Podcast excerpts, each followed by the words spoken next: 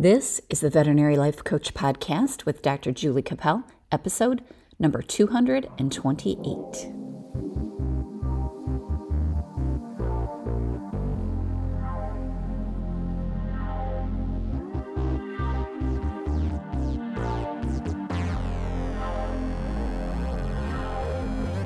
Hello, veterinary friends. Welcome to the Veterinary Life Coach Podcast. Today I have an exciting guest for you. It's Dr. Cheryl Good. She's a small animal practitioner in Dearborn, Michigan. She graduated from Michigan State University College of Veterinary Medicine. Go Spartans. She's the chief veterinary officer at Dearborn Family Pet Care here in Dearborn, Michigan. She was the medical director for a local animal shelter run by Friends for Animals of Metro Detroit for 25 years. And Dr. Good was a member of the North American veterinary community and on the board of directors for seven years and is one of their past presidents um, in 2019. She is a founding board member of the Veterinary Virtual Care Association and the chief veterinary officer of the Bridge Club and she's also a member of the World Small Animal Veterinary Association. She's on the Animal Wellness and Welfare Committee and is a mentor for new graduates as a member of MentorVet. Did I get it all? That was a I think you got it all. Welcome to the podcast, Cheryl. I'm so. Do you need a break? Here. What's that? I said, do you need a break now? I know. I'm like out of breath. That's like a huge bio. You're a joiner, it looks like. I thought I was a joiner. I think you're more so than I am. Yeah, I I, I guess I am. I, Are you one of those people that when someone asks for a volunteer, your hand just you you just go up because yeah, I had yourself. and I had to learn over time to to say no. That was really hard to say no or to realize, you know, especially I, I was the medical director for the animal shelter for so long, but then when I became president of the North American Vet Community Board, I realized I can't do both of those because I was going to be traveling so much for the one and being so involved that that was when I went off the animal shelter board after 25 years. So that was a big deal. Yeah, and that was probably hard to do. Those big changes are hard. I find yeah. that I get kind of like attached to things. And so it's hard to leave. yeah. Yeah. So I always ask everyone that's on the podcast to tell their veterinary story and basically kind of how you decided to become a veterinarian, how that all panned out, as much or as little as you want to tell.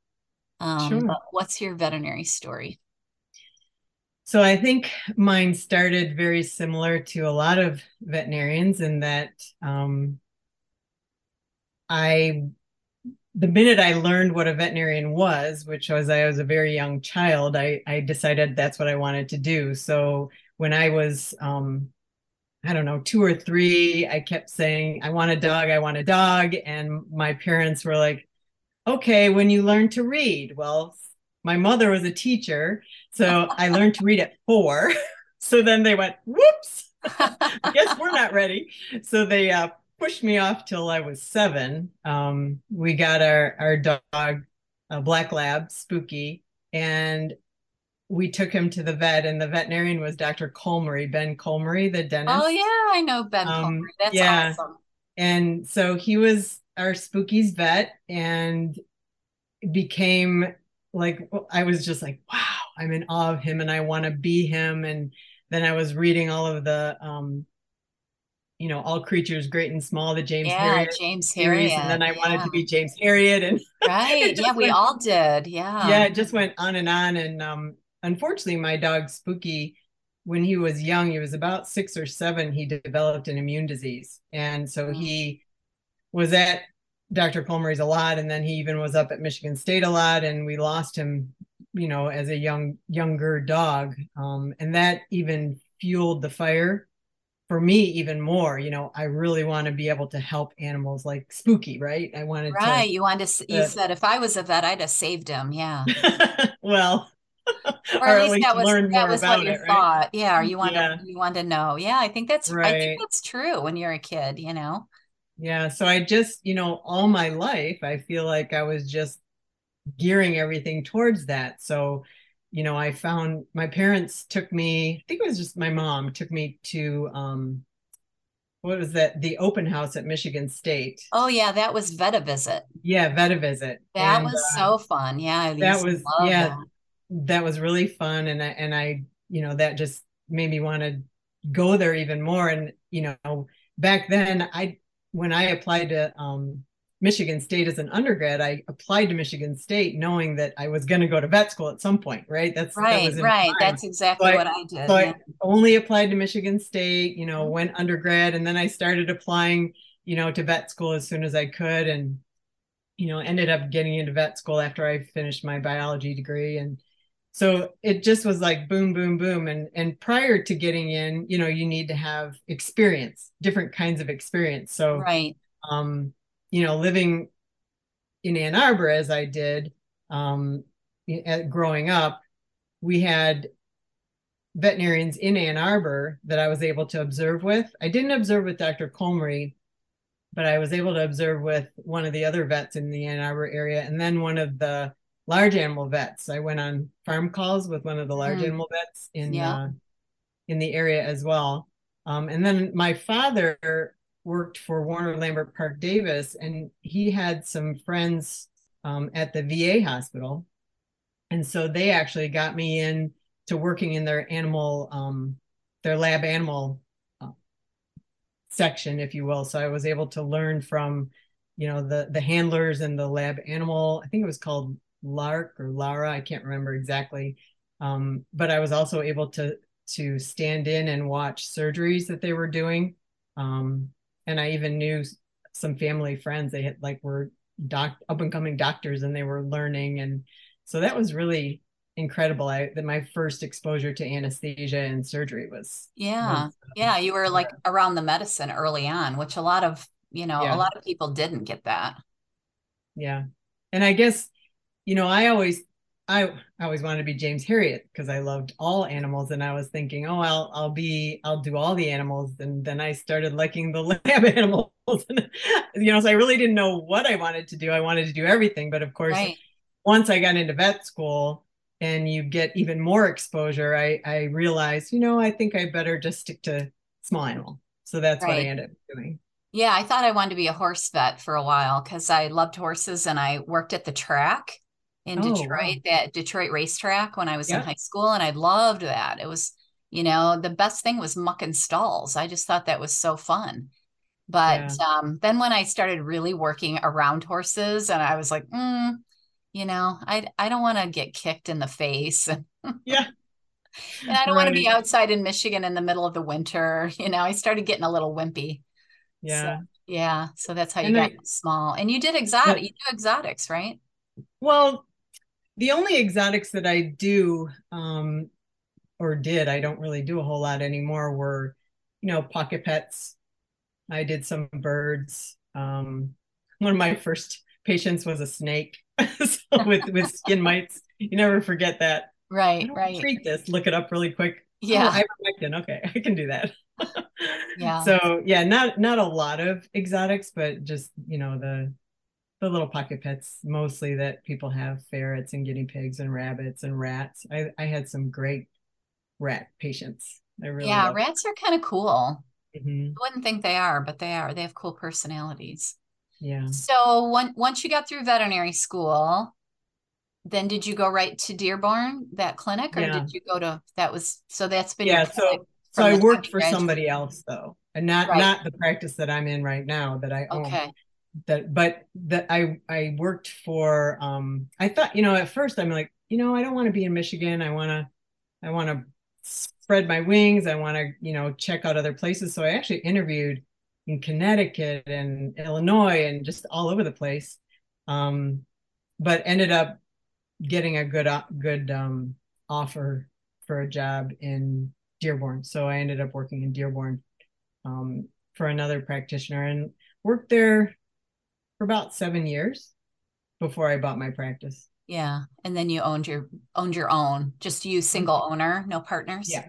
Yeah. yeah. Single owner. So tell me about that because I do have a lot of veterinarians on the podcast and I I was an owner, you know that. You're right. an owner.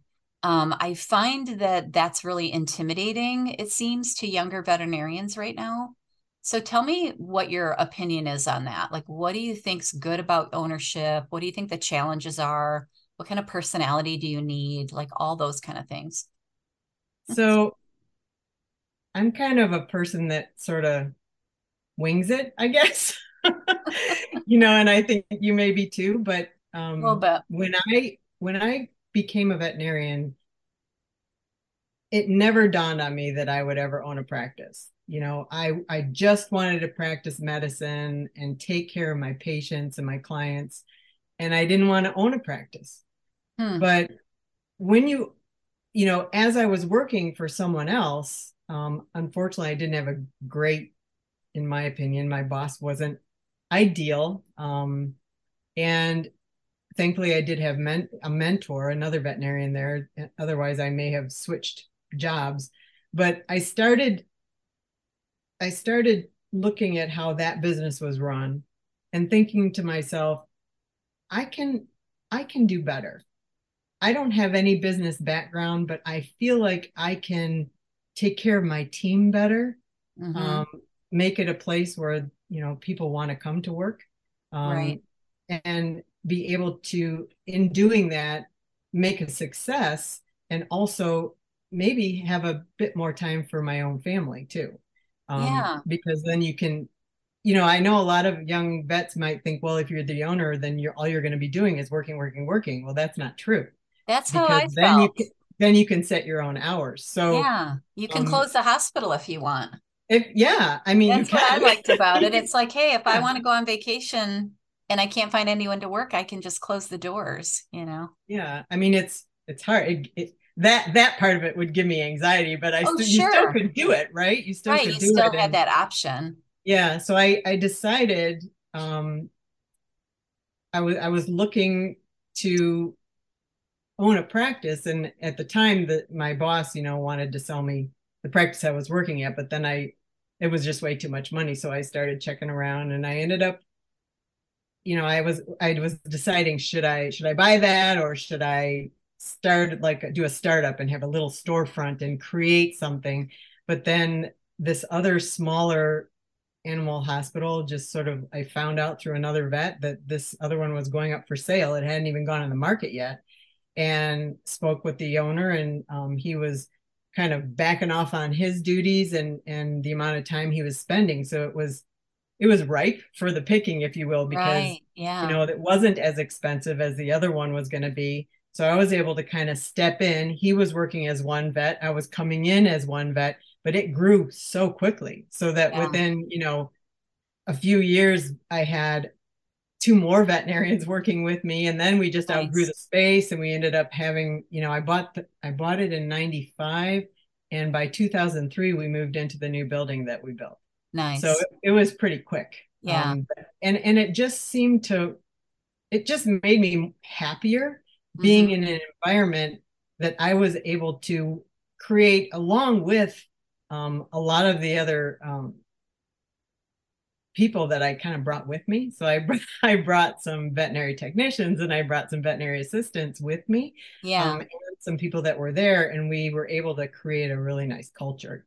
That's so, awesome. Yeah. Yeah. So I think for the new vets coming out, you know, look, you know, if they're if they're looking to to maybe have a little bit more money realistically because oh yeah, yeah practice, you way, make way more money as an owner you, yep you I mean it's money. getting better now for associates than it used to be but but there's so many things you can do as the owner as far as you know like iras and you know right. you have profit share you know there's profit and yeah but but then but you're able to create a, a something great you know right. and and uh and have more time because i for yourself because i when I became a vet, I got married like the next year.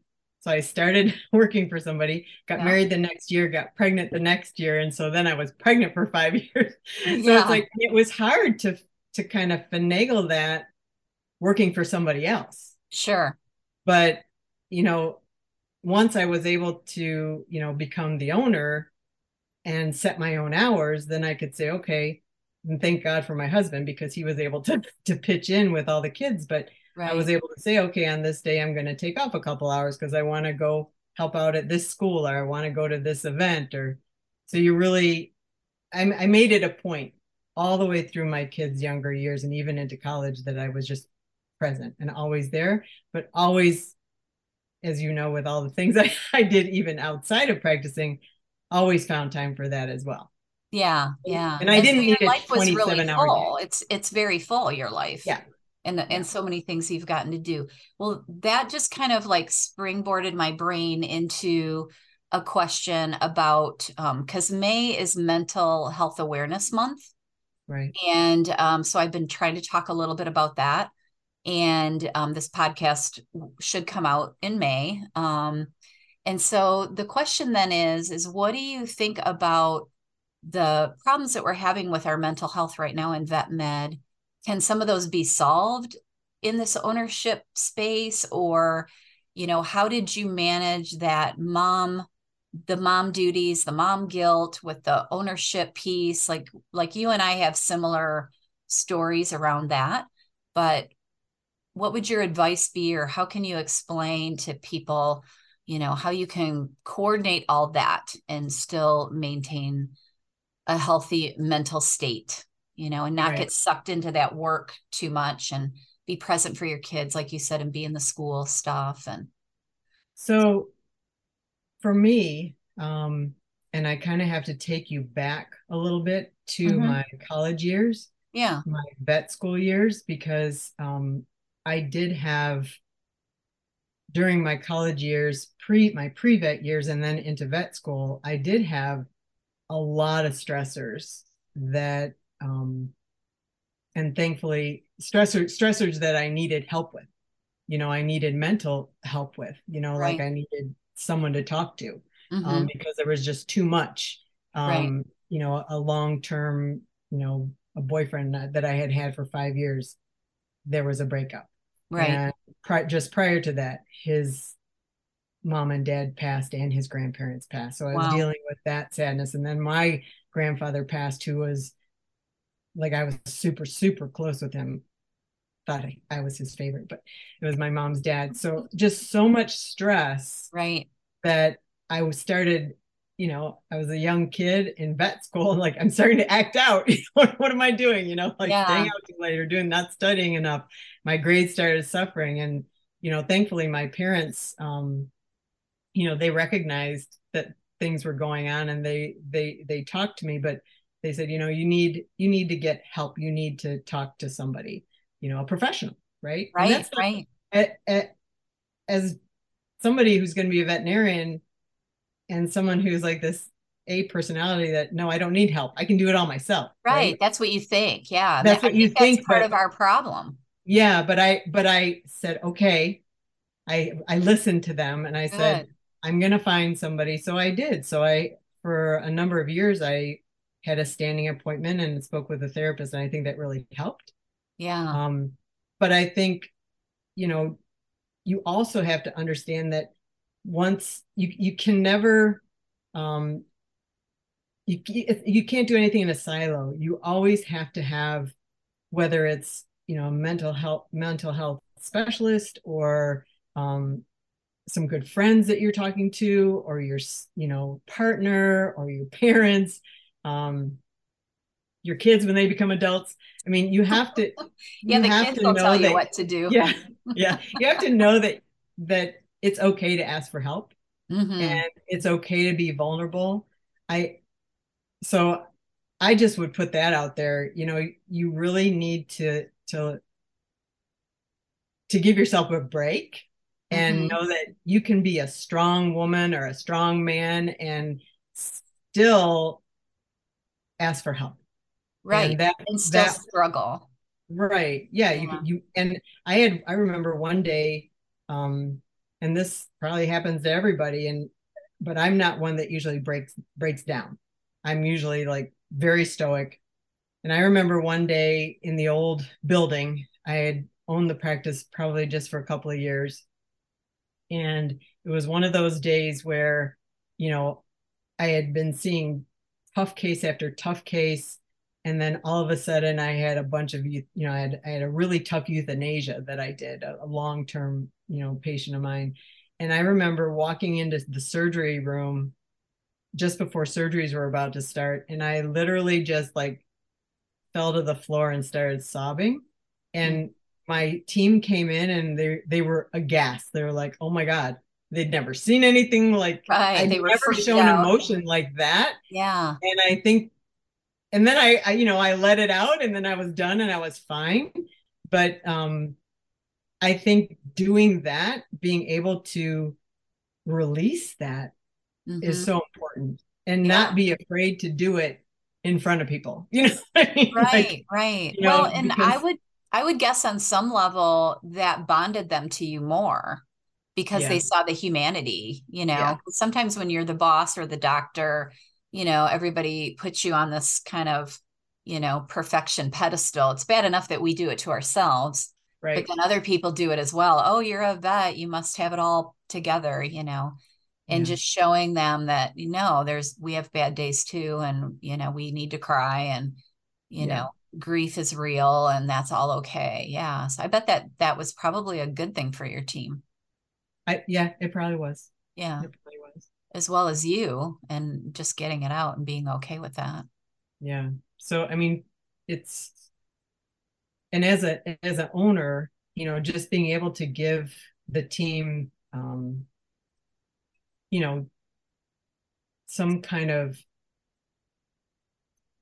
get together outside of outside of work um, right i remember i remember taking my team to a spa one time you know just to give them a little mm. little break yeah. Um, just bringing in food. That's always, always good.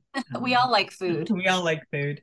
Um, and even just buying little, little trinkets, you know, to let them know how much they mean to you.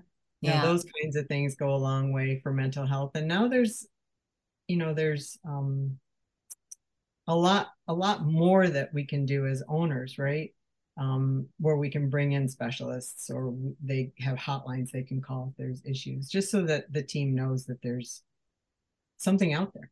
Yeah, that's getting more and more common. You know, mm-hmm. a lot of the corporations are providing that. A lot of the um, even practices that don't belong to a corporation. I think the owners are just becoming more aware, having yeah. people in to talk about, you know, communication and you know just giving veterinarians the tools to handle all the things that we have to handle i think is part of it. And then like you said the fun stuff. Yeah. That was and the best part about being an owner. Yeah. Yeah and learning to take a breath right? If you're yes. you know if you start feeling like uh, you know all this stuff is going on and you know you might want to like just let it out yeah. But you, you got to be careful about how things sound in front of people, right? How right. how you're going to say it and so just taking a breath or walking and closing the door and just taking a few breaths and then coming back out and you know, hide in the bathroom. Going on with yeah. that was my trick. And when I was the, the owner, I was That's like nice. the only place nobody's going to talk to me is in the bathroom because even when you have your door your office door closed, they still just yeah, walk in or they knock and in the bathroom you were usually good for at least five or ten minutes but sometimes they'd they'd slip messages under the door. I had that happen a few times hmm, but That's yeah. funny. yeah i mean you do have to have that. You have to have some tools yeah. you know some breathing exercises or something like that. So okay I love all that. So tell me about all these organizations. Which one do you want to start with? I want to i want to pick your brain about all this stuff Oh my gosh. I've got the um, Bridge Club first because I kind of wanted to hear about that, but you tell me. Yeah, so I'm not I'm not really great at giving like a canned this is what what it is, but okay. Um, well just tell so, me about it. How'd you get involved? Yes. Let's start with the Bridge Club. Tell yes, me about the, it. How'd you get involved? What do you do with them? That kind of thing. Yeah, so I got involved with them. I actually learned about them at the first veterinary, veterinary innovation summit that I went to in Texas. Okay. And they were hosting um, kind of like a happy hour get together. So I I went and um, met a few people and and said, oh, they, you know, this is a fun group, and it, they're all about networking and um, communication and getting the everyone involved in the veterinary profession together, not just veterinarians and veterinary technicians, but industry people and that kind of thing. Anybody that's you know has has their hand in the veterinary world, um, networking, making connections. That's what what the Bridge it's Club their is mission. Mm-hmm.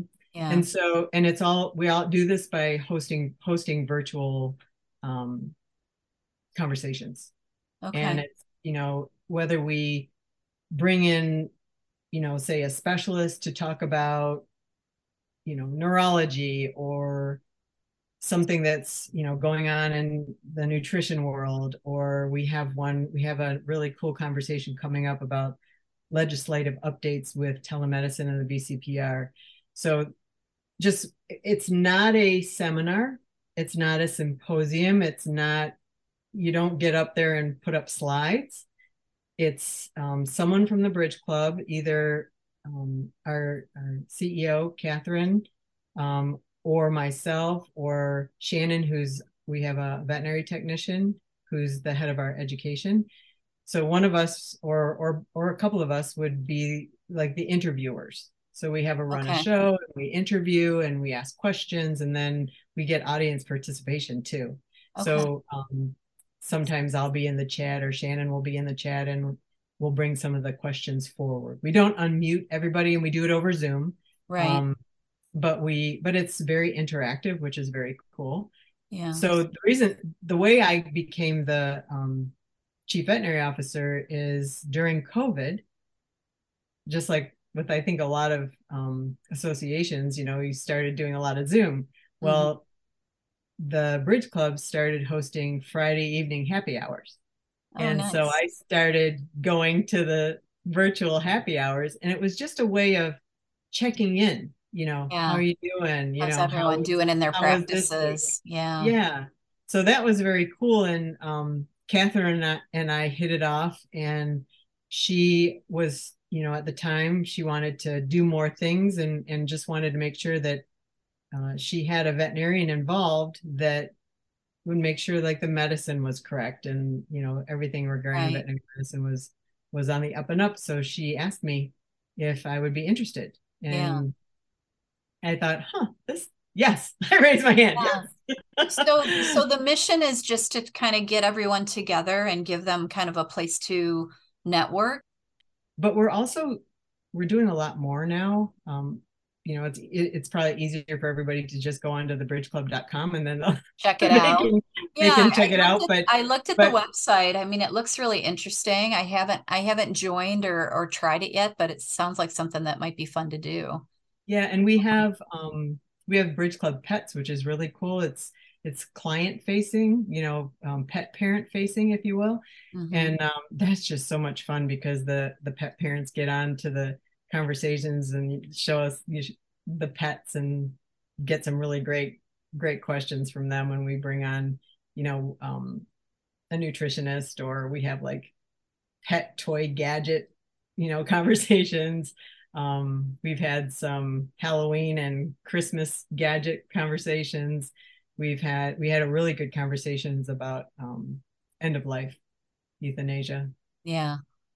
So well, that sounds really cool yeah it is Yeah. really cool So transitioning off of that, because you were talking about Zoom and telemedicine, let's go into that because you're into that.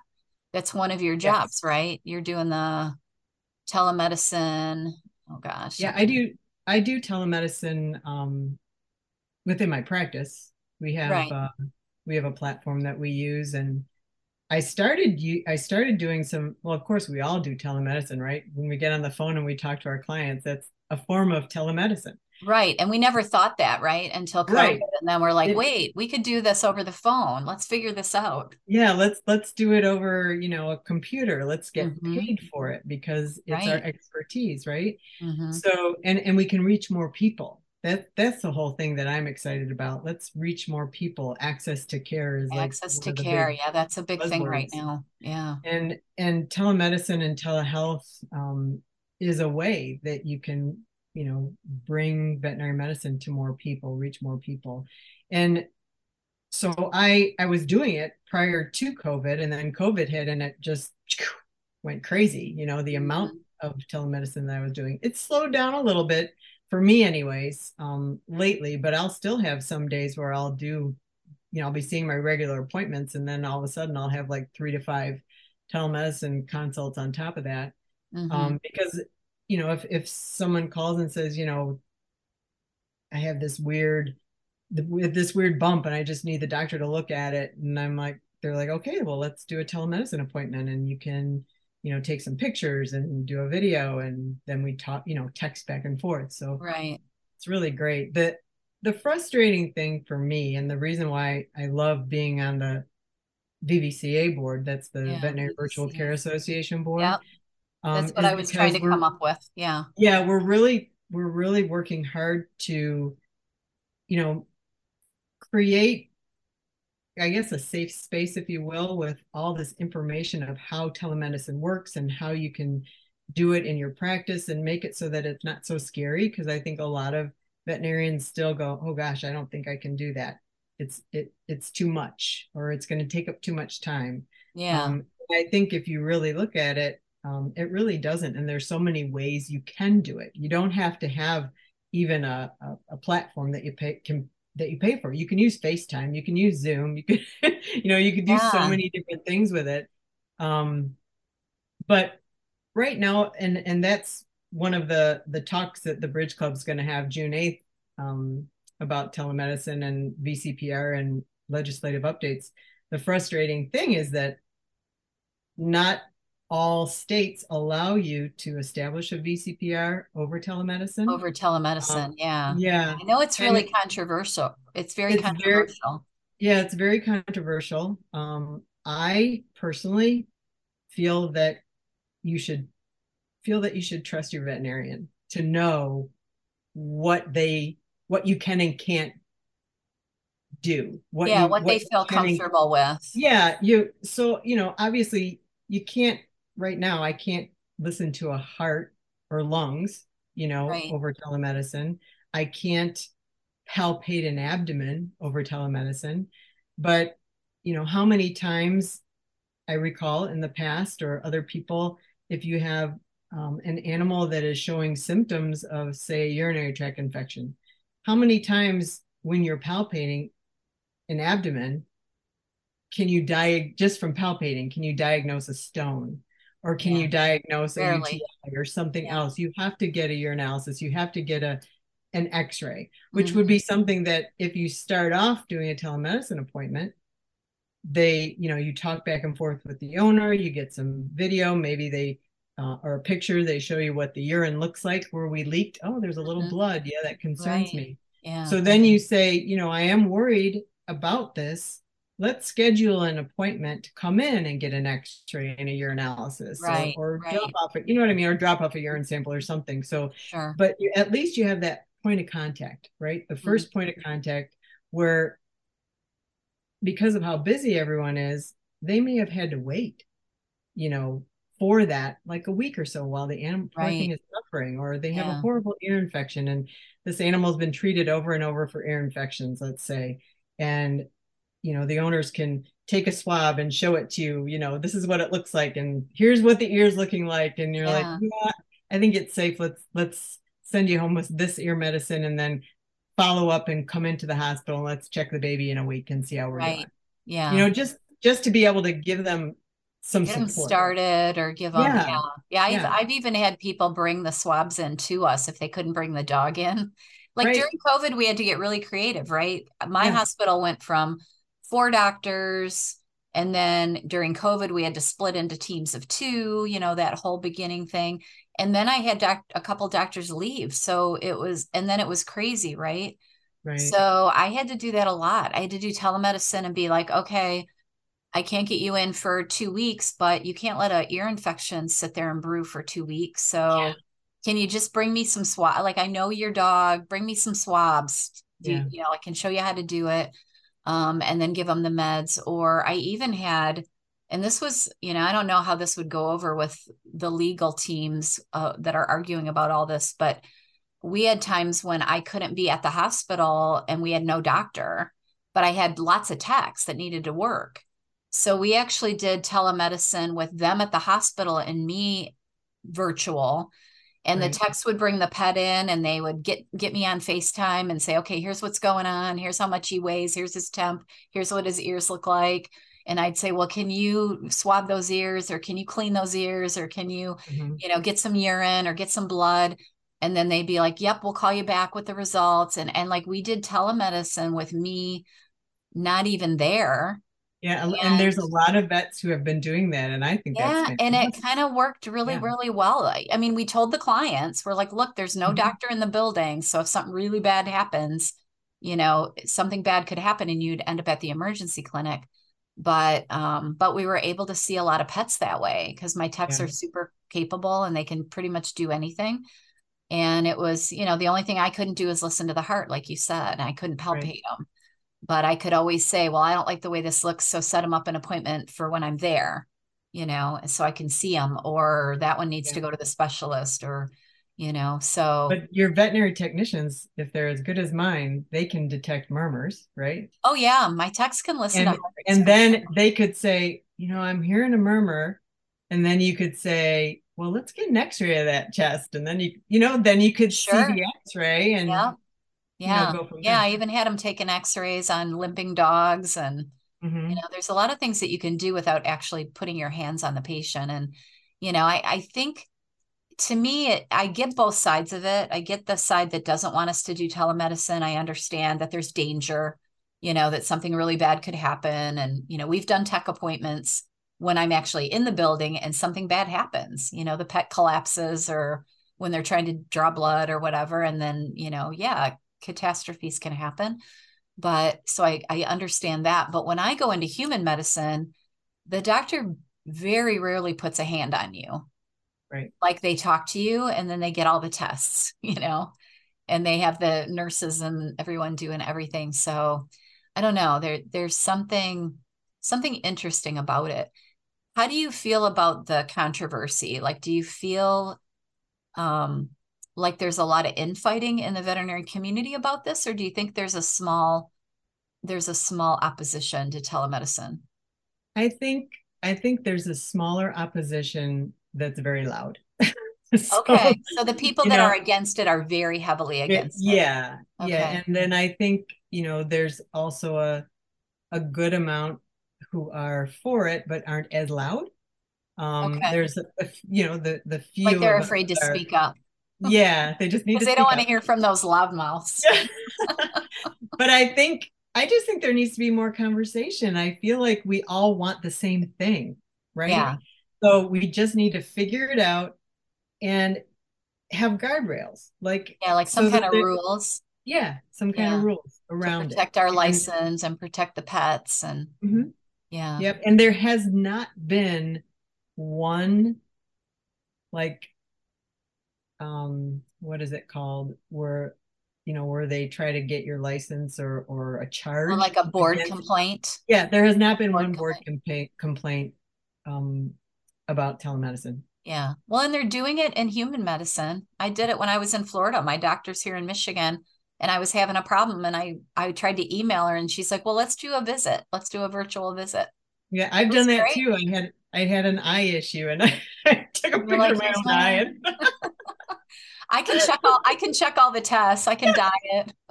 and I can't, you know, and uh, you know, we're doctors, right? So we're Right. we're trying to diagnose ourselves. Of And course. This, you know, and I'm like, I think this is what it is, but I just need, you know, this a human doctor to tell me I'm I'm right or no, you I'm totally or, wrong. or you're way off. Yeah. Yeah, You're I right. love that. Yeah. So is that what the the virtual the VVCA is trying to do? Is to try to get the guidelines, or what, what is their mission? So the VVCA, um, we do so many things. We have, um, you know, we have an education committee where we, um, you know, try to educate. We have all these things out there about, and of course, I'm again really bad at explaining things, That's but okay. I'll just keep asking questions. I'm Um, good at asking yeah, questions. but I, but we, ha- we, um, so the education committee, we try to set up, you know, what telemedicine is, how you can do it, you know, the different platforms.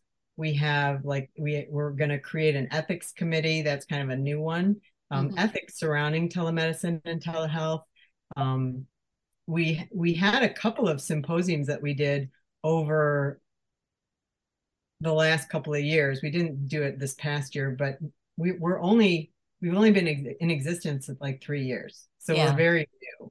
Yeah, it's um, it's a I think it's thing. because yeah, mm-hmm. um, but we're also now working harder towards helping um, establish. We, I mean, we're really trying to push VCPRs um, mm-hmm. being established over telemedicine, and so we're really working hard on that right now, um, and just with guardrails, right? So we're right. trying to come up with that as well.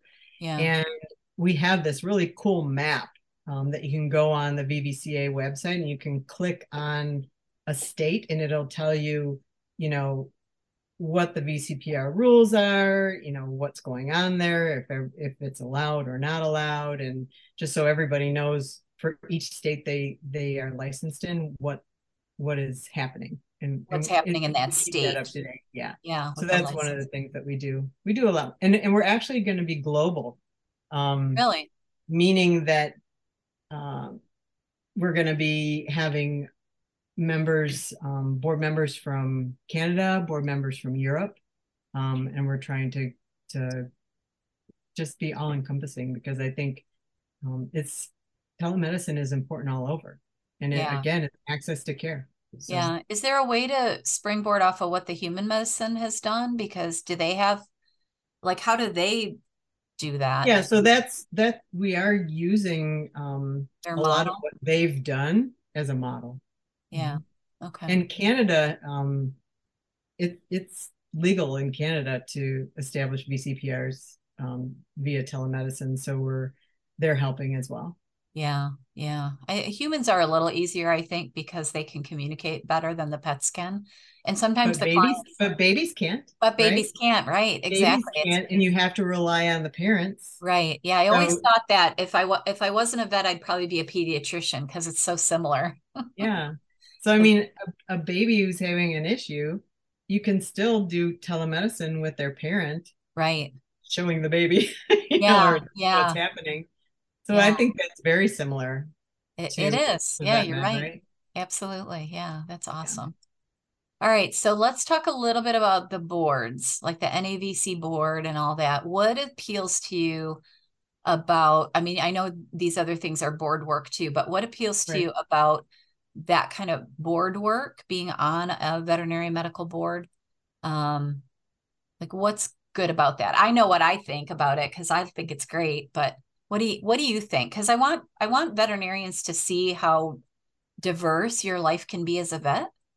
And right. I think this is part of that, the, some of the things that so you the the very first board that I joined was the the animal shelter board. They I kind of was a found the found one of the founding mothers, if you will, of the group that started to help um, take care of the the animal shelter in Dearborn. And prior to us kind of coming on board and raising money and, and trying to help the animals there, it was really just, um, you know, a police officer or, uh, you know, a somebody there to take care of the animals and to go out on calls and pick up the strays. I mean, they, right. they didn't have anyone no medical, medical care no medical yeah. care no medical yeah. background they had they had these two huge like fenced in areas separated by just a fence they put boy cats here girl cats here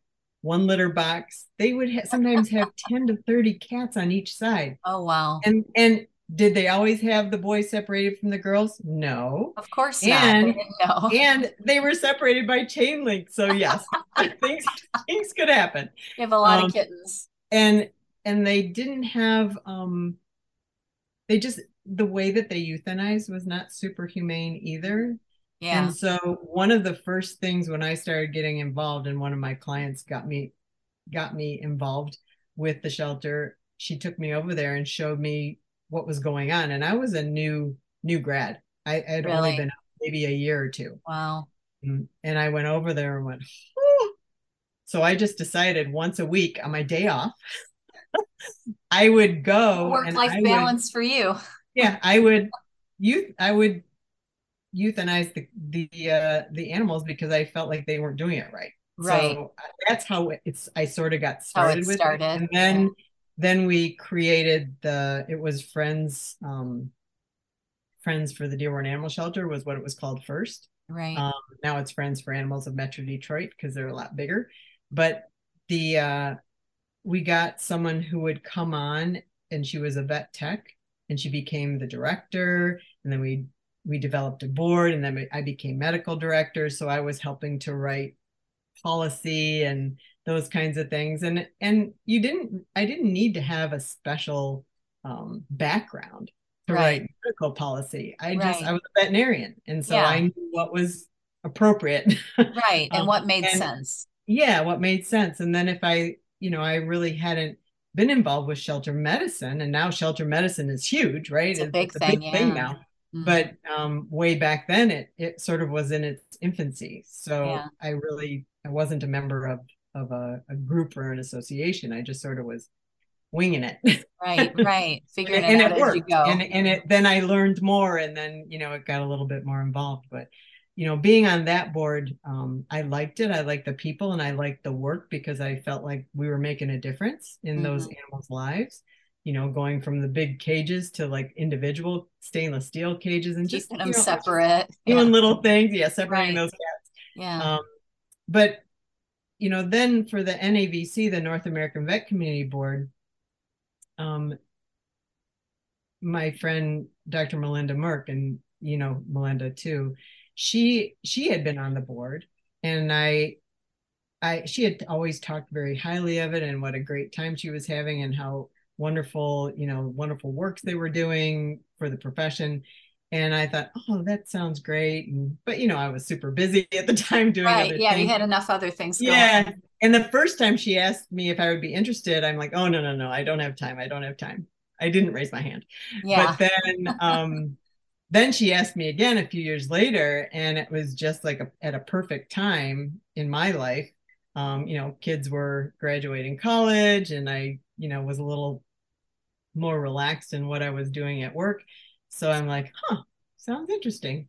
So she you know she didn't give up on me yeah and, she got and you that, that board um that board was just so incredible it, it became my family and yeah. even to this day all of the you know the people who i interacted with um, all of the other board members and past presidents you know i've just stayed super close with and and also the you know the staff um, you know the ceo and and a lot of the staff the team the team yeah. Um, uh, for NAVC, I've just stayed super close with. So I and they were such they're such a well functioning board.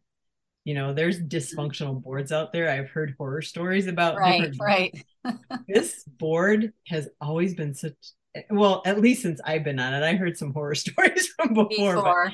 But, but from since I've been on it, and even you know going forward to now, it's just an amazing board and they get so much done and it's they really have helped the profession i feel like move forward in so yeah. many different ways yeah and personally i think when you're on when you're in a group like that a bigger group of veterinarians it's so good for you personally mm-hmm. you know like there's so many veterinarians that i wouldn't know today had i not put myself in my local community vma my state vma you know the navc's national international and right. so there's just so many people you meet just by putting yourself out there and i yeah. i i really encourage veterinarians when they get into this profession to try to meet other veterinarians because we all understand what it's mm-hmm. like to live yeah. this life and we all understand what the stressors are and we understand you know how it can get very upsetting and how you can end up on the floor you know crying some days you know we we have all had those days yeah. and so i think if the more people that you can get yourself around that have those similar experiences the more healthy your career can be and so you know if, if being on a board is not your bag i you know even joining the associations and just being a part of you know right. the ce events or the you know the vmx and, event is huge but and then you know the most recent thing I've been doing is um, I've been involved with MentorVet, as yeah, a yeah. as a me mentor. Yeah. yeah, as a mentor to new grads. So, mm. you know, the new the new some so with MentorVet and I MentorVet has now um combined and I can't remember the name of their new their new thing they're doing with the AVMA, but the AVMA has um I think is helping to underwrite some um, of the cost of um, new grads. So new grads can sign up for this program where they they learn to handle, you know, day to day and life and how to handle certain situations. Mm-hmm. And as mm-hmm. a mentor, um, they're able to. They don't have to have a mentor, but if they would like to have a mentor, that's where like myself and oh, there's so many other mentors out there right right come into it and then you know they can meet with us and ask us questions and we can help them personally through any situations that they may have just so they know there's somebody there right. i know for me as a young vet having that other veterinarian in the practice that was a mentor for me you know he helped me through so much you know where right. i may have given up right. because i feel like what the other, you know, what the boss wanted was appropriate. Right. But he was able to kind of help me through those things. So yeah. you really a mentor is just so invaluable and it's a it's a way to give back right? Yeah. and that's what i've always done either giving back to my community giving back to you know the animals but giving back to giving back to the profession. Yeah. And that's so just, fulfilling so grateful. Yeah. Yeah. Yeah. It's very fulfilling. I think sometimes people um, at least i hear it with a lot of the people that i coach is they just feel so overwhelmed by their job and so overwhelmed by all of the things that that brings that they don't think they have the capacity to reach out for help or reach out to work on themselves or you know even create some boundaries. And i i really think that if you can get those relationships going whether it be a mentor or a coach or you know just a group of other veterinarians that you meet with once a month you know i had one of those when i was an owner. I met with a bunch of hospital owners every month. That those relationships where you can talk about what's happening and that get that support is really what keeps your keeps your mental health it keeps you healthy mentally because you're not in that i'm i'm feeling alone and overwhelmed and i can't handle it right. you know because a lot of what anxiety is caused by is just those thoughts that i can't handle what's happening right now you know and if you can if you can get someone else that says yeah you can handle that because i did it once or you know like i got fired from my first job so if anybody's really struggling with their job i'm like well what's the worst thing that can happen you can get fired and when i got fired it was the best thing that ever happened to me and not at the time like at the time it was horrible but it ended up being really good for me so I think if you can just like reach out to somebody and get those similar experiences, it, it can help you a lot with your with that mental health piece of vet med. Yeah. Yeah, definitely. So tell me one thing that I didn't ask you or that you think we should talk about before we wrap this up. Is there something that you were like, oh, I really think we should say this? And we can do this again if you like it, but just before we end this podcast, something that I didn't ask or that we didn't talk about that you want to talk about? Trying, trying to think. okay, I put people on the spot when I say that. Yeah. Um. Like, do you have mom advice? Because you're a mom and a grandmom now, right? Yeah. Like, do you have mom advice for vets? Like, how do you be a good mom and be a hospital owner and a good vet? maybe that's a good question to ask you. So I think for me, it was just involve, you know, involving my kids in what I was doing. Okay. Yeah. Bringing them to work with you and. Yeah. Yeah. I. yeah, my kids spent a lot of time. I have, I have a really funny story. I have a funny story when I brought my boys. So I have a my daughter's the oldest, and then I have two boys, and I think the boys were like maybe I don't know. I, they probably remember better than me, but they were young. They were under 10 for sure. Yeah. They were like a year and a half apart. They came in one day and hung out for a little bit and they watched me remove a big fatty lump, big lipoma. Oh yeah, those are fun. so they were watching and they were going, Ew, you know, they I, they gowned up and yeah, the whole thing. And all they wanted to do, they they were like, ew, gross, blah, blah, blah, blah. But all they wanted to do when it was all over was was play with the fatty life. Touch like it, a, squish it. A boy thing, right? Yeah. Yeah. so that that was funny. But um and then my daughter, you know, she as a young girl, she always she looked to me, right? Here's her mom being a veterinarian and an owner. And yeah, she said, I want to do that. And I I, I want to be a vet like mom. But um, I was so proud of her because um, she finally realized that vet med wasn't for her. And she mm-hmm. realized it, I think, after going to eighth grade vet camp at MSU. She's like, this is really fun, but but I don't think I want to do this, you yeah, know, surgery and this kind of thing. But I but I but she, but still i feel so proud of her because then she decided she wanted to be a special ed teacher. And that's oh, something wow. yeah. that really takes so much strength right? Yeah. And empathy and compassion and all yeah, that. yeah. So Very i still cool. i still feel like what i do what i do and what i did and what she saw growing up i think helped her yeah. you know, reach that and come to that conclusion. And she's an amazing teacher. I'm just I so think that's a really good lesson for veterinarians that are moms out there, especially with young kids or younger kids, because they have a lot of that mom guilt, right? Like, oh, I'm working and that's not right. I should be home with my kids. Like that's the story that, you yeah. know, that makes us feel guilt. And I I have asked veterinary moms, it's like, what good is it doing for your kids to see their mom doing this yeah. and I, and I don't think we ever think about that like my kids saw me being a business owner and you know firing people and hiring people and you know having those tough days and bringing them to work on the weekends because i had to do paperwork and right. you know having them help me pick up you know plant flowers at the hospital or whatever but just that example that you're setting for them makes them stronger and I, it sounds yeah. like that's what happened with your daughter yeah like and just saw my mom strong i'm going to be strong Right. And just also, you know, involving them in everything that you do, like you said, and you know, they they would come I'd have a couple of open houses. They would come to the open houses and be I may I put them to work.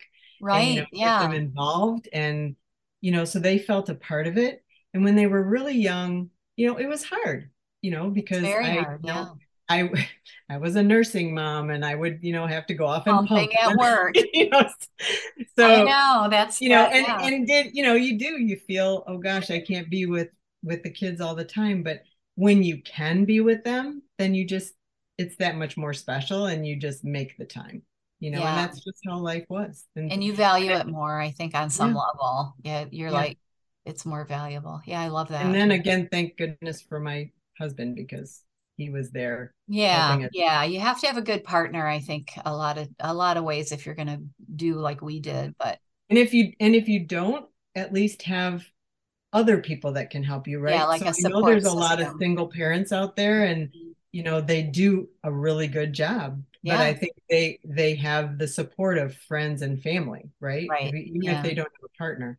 Um, right. Um, it's it's definitely doable, and they can be great parents, just like we can. You know, great parents and great veterinarians at the same time. Yeah. yeah, and you don't have to be perfect. Oh, that's so cool. All right, so it's we're getting kind of long, so let's wrap it up a little bit. Do you have like one piece of advice you want to give? I mean, I think that was great what we just said. Anything else you want to offer? Oh, just maybe just that you know I feel to this day, I'm just so happy that this was my choice to become a veterinarian. Yeah, I wanted to since I was little, mm-hmm. and I and if I had to do it all over again, I would do the exact same thing. Yeah. And and now I'm getting close to retirement, and you know every animal I see, it just that piece of it, it just brings me so much joy to be able to help them or help. You know, one of my clients, I had I had a young man who had to euthanize his his old baby and he was really struggling with it yeah and for, for me to be able to help him through that and then at the end when he should just be a mess and him saying thank you right. you know you know that you know that this is something i was meant to do. Yeah. And that makes me feel good. And I, yeah, I would such never, a gift. I would never go back and, and do anything else. Yeah. No matter how hard it is sometimes or Sure. how much you struggle. Right. Um, and it's a such a worthwhile thing. And I just I hope more and more people will see that and become veterinarians. yeah, it's so rewarding. I mean, that's exactly why I'm doing what I'm doing. Like I want people to love vet med. It's so Yeah, cool. It's just the greatest profession that you could ever participate in. Even though it's hard, even though there's, Yep. you know, there's there's all the hard stuff, but there's so much good stuff like the the clients and the pets and Yeah. you know it's just it's just so so rewarding so i'm i'm glad you said that because i it's just the- exactly the same way i feel it's so amazing i mean And I And and I may not like be us- doing yeah, I was gonna say sorry to interrupt you. I may No, not be ahead. doing the I may not be doing the day to day going into, you know, going into my job day to day when I retire, but I'm not gonna be out of vet med. I'm still gonna be doing stuff. exactly exactly. That's why i'm doing what i'm doing. I'm still working in vet med and now doing this out of vet med because i just want to stay with that community. And when you were talking about like feeling so privileged that you're doing this and this was your dream. When you were a kid your dream was this and you know i try to remind people of that like this was your dream and now you have it Yeah. and now you can create more dreams within this you know it, it is it's very cool Yeah. well i appreciate you being here so much if somebody wants to reach out and find you where can they reach you or where would i mean there's a lot of places that they can find you i think yeah. They can well they can find me on LinkedIn. You know, Okay. just look for Cheryl Good. Um, they can also if they if they wanted to send me an email, um, I would right now I would say do see good at vetcor.com. at vetcor Mm-hmm. okay See good at vetcor.com. They can reach Okay. me if they I'll to put it- email I'll- me, but but LinkedIn is LinkedIn has all the things. I'm, I'm yeah on- linkedin you can just search Yeah. on anybody and you're easy to find Yeah. there because you have all these all these uh, little initials after your name because you're on all these boards well i really appreciate you doing this I yeah, it was appreciate really your time. fun. I know you worked all day and it's evening now. You can see it's getting dark. So Yeah. I'm really happy that you recorded this. And uh, if anybody, you know, wants to get a hold of Cheryl and you can't find her on LinkedIn, email me and I'll get you in touch. Yeah, no worries. I, I'll be happy to help anybody. Yeah, of course. I love it. Well, thank you so much. I really appreciate it. Yeah, you take care. It's yeah. great. Have a beautiful week, everyone. Bye. Bye, Cheryl.